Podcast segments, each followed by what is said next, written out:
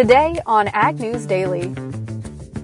Poor economics on the farm. It slowed us a bit, I think. Um, we have prosperity. We have more money to spend toward conservation. Good afternoon, ladies and gentlemen, and happy Friday here on the Ag News Daily Podcast. This is Delaney Howell, of course, joined by our summer intern, Madison Honkamp. We are solo today without Mike. He is coming back to the Iowa State Fair for tomorrow. Madison, you're heading to the State Fair today, is that right?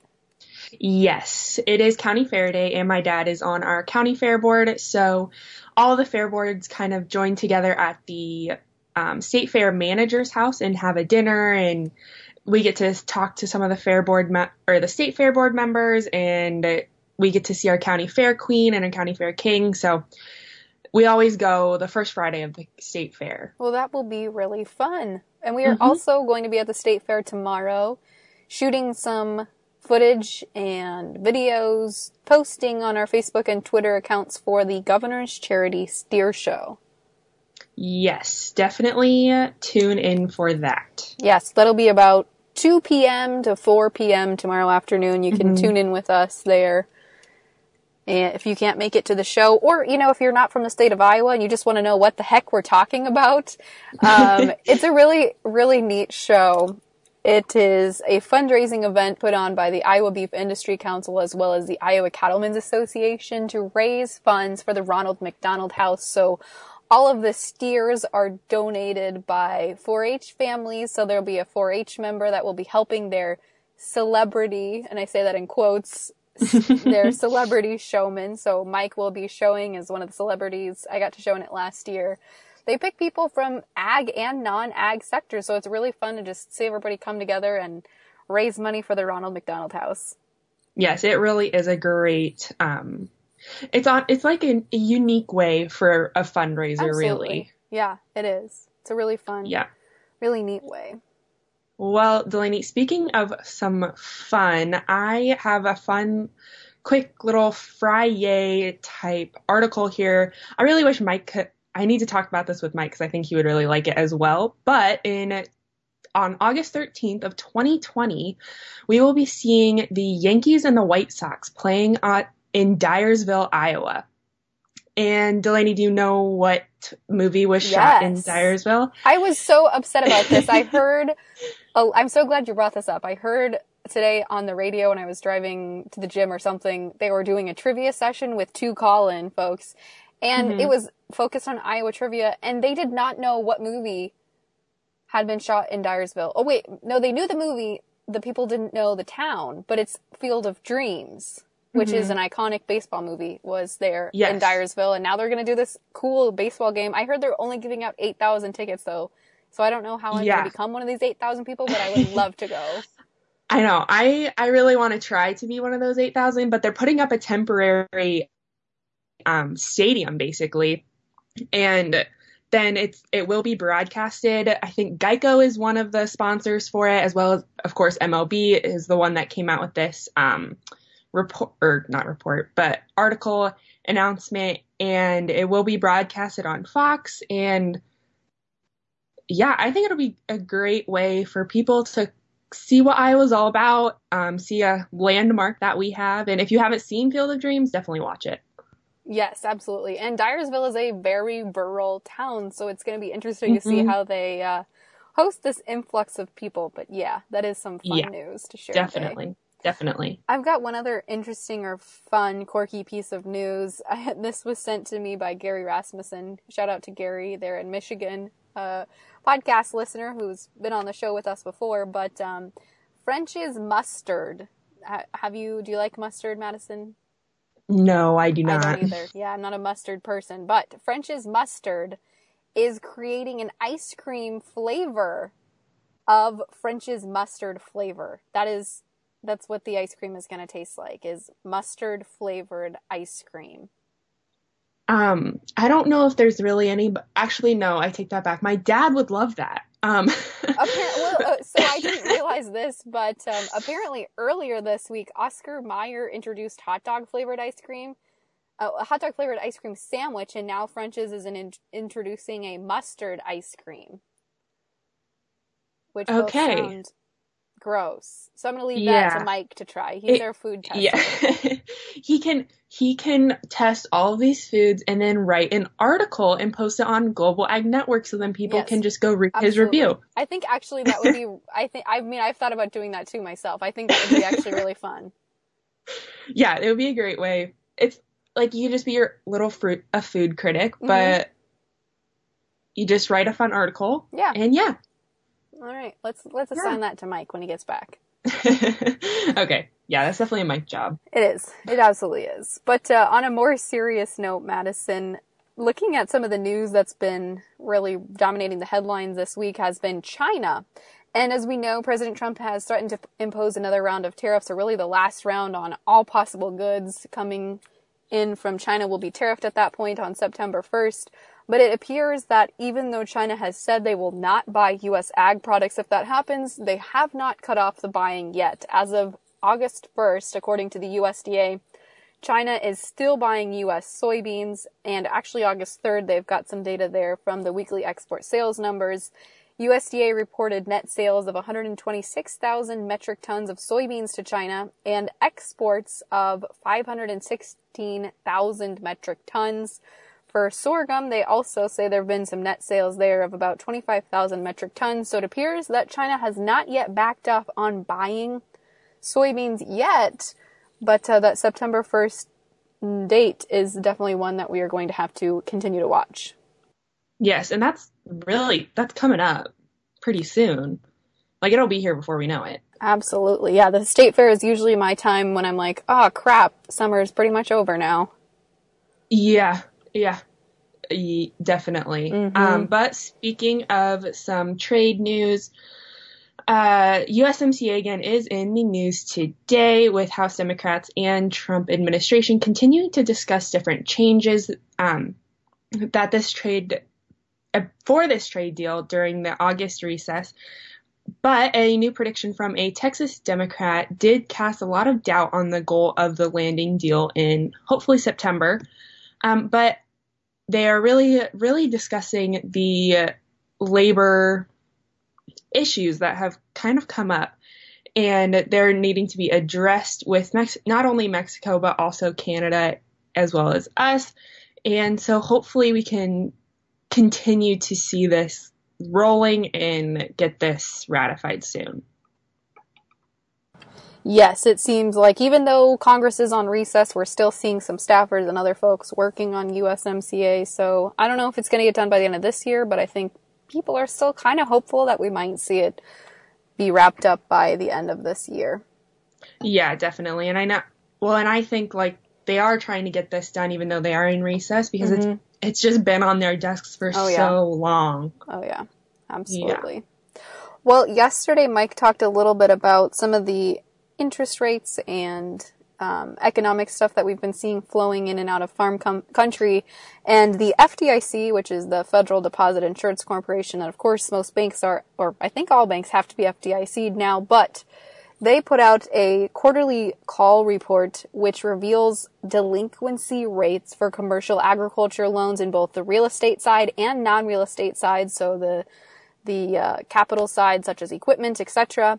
They're at a six-year high. Those delinquency rates for the first quarter of 2019, about two and a half percent of commercial real estate loans in agriculture were more than 30 days past due, which you know from 2.1%, so not up a huge amount there, but historically about 2.1% is where those delinquency rates sit for agriculture. And similarly, about 2.3% of non-real estate loans in agriculture um, were up, were, were more than 30 days past due, which is up from 1.5% in the prior quarter. And the historical average there is about 1.7%. So really over the past six years here, we've continued to see more folks struggling to make those payments on time. And uh, that data just continues to be backed up here by some firm numbers. Yes, definitely. I think that's kind of become a trend. Well, a trend almost that we've seen is as because like farmers are have been struggling more and more. So then obviously those loans are not being paid correctly as they Yes, struggle more absolutely. as the years go on. That is Yeah. correct, Madison. Well, let's see. What else Mm-hmm. do you have jumping out at you for news today? Um, well, the UN did release their climate change report yesterday, and uh, they kind of laid out a, the, a dire future for the agriculture industry if climate change isn't adequately addressed. So, obviously, rising temperatures will intensify droughts, floods, and heat waves, but at the same time, this also will affect soil loss um, and just everything that goes along with climate change. But a lot of the, what they are saying for solutions is proposing to improve land productivity, decreasing food waste, and consuming less meat, which also promotes sustainable agriculture practices like improved soil management and planting more trees, which I think a lot of our industry has gotten a lot better about. Um, this has been a huge topic in the news since however long, I don't even know, for years almost. But one thing that stood out to me was that they are really focusing in on people's diets and red meat consumption, um, which obviously I have an issue with because, like, we raise cattle, our freezer's full of beef right now. Like, that's about it. that's all we have. Yeah. Um, but so I guess we'll kind of see how this continues to develop as they do more research. All right. But right now they're looking for people to eat less meat to save the climate, is a quote. I don't think that's going to happen. I don't know. I yeah, mean, I don't either. it might by some people. I don't plan on partaking in that. I could see No, seeing less either. eating less red meat. I mean, I've I know that that Yeah. does increase your chances of like heart disease and stuff, but I still am not going to ever not eat it. Yeah, no. And like one of the things that I kind of have an issue with them putting a lot of the blame on like ag is because when they say don't eat all they say don't eat meat, don't eat this, don't eat that, but then they make these like alternate protein sources that use more energy and more um, resources to make rather than just like raising a calf that will and just go to the meat locker almost. Yeah, absolutely. And they're look, making it look like meat, so it's like, uh, that's, you know, Yeah. we've had this discussion before, but uh, Yeah. yeah. Well, the only other piece of news I had for today is just a quick update here on the chlorpyrifos decision.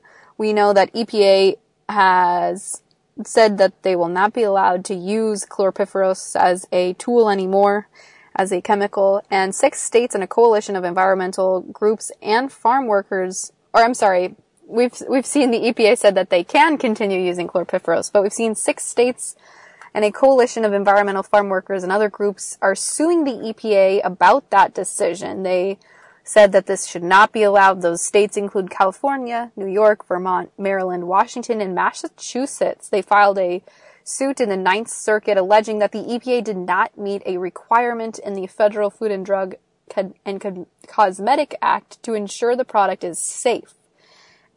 And so they said the EPA needs to reverse that decision back and not allow chlorpyrifos to be a used tool anymore. So we will continue to watch how that story develops. Yes, we definitely will. Madison, did you have any other news for today?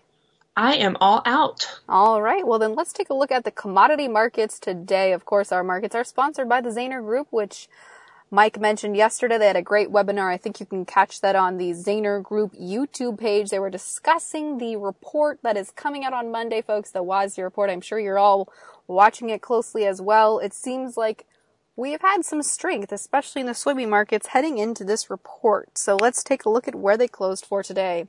Looking in the September corn contract, we lost just three quarters of a cent to close at 410 and a quarter. The December contract cut a half a cent to end at 417 and three quarters. In the soybean pits, the August contract up eight and three quarters cents to close at 873 and three quarters. November new crop contract up eight and three quarters cents as well to close at 891 and three quarters. The wheat pits had just slight gains today with the September contract putting on a penny to close at 499 and a half. The December contract up a penny and a half to close at 501 and a half. Looking over into the livestock pits, the live cattle contract August put on 10 cents to close at 108.05. The October unchanged to close at 106.75. In the feeder cattle pits, they were not spared today. The August contract shed 95 cents to close at 138.90 this September, cut a dollar 42 and a half to close at 138.45. In the lean hog pits, we're seeing a little bit of some spread action here with the August contract up a dollar 67 to close at 79.02.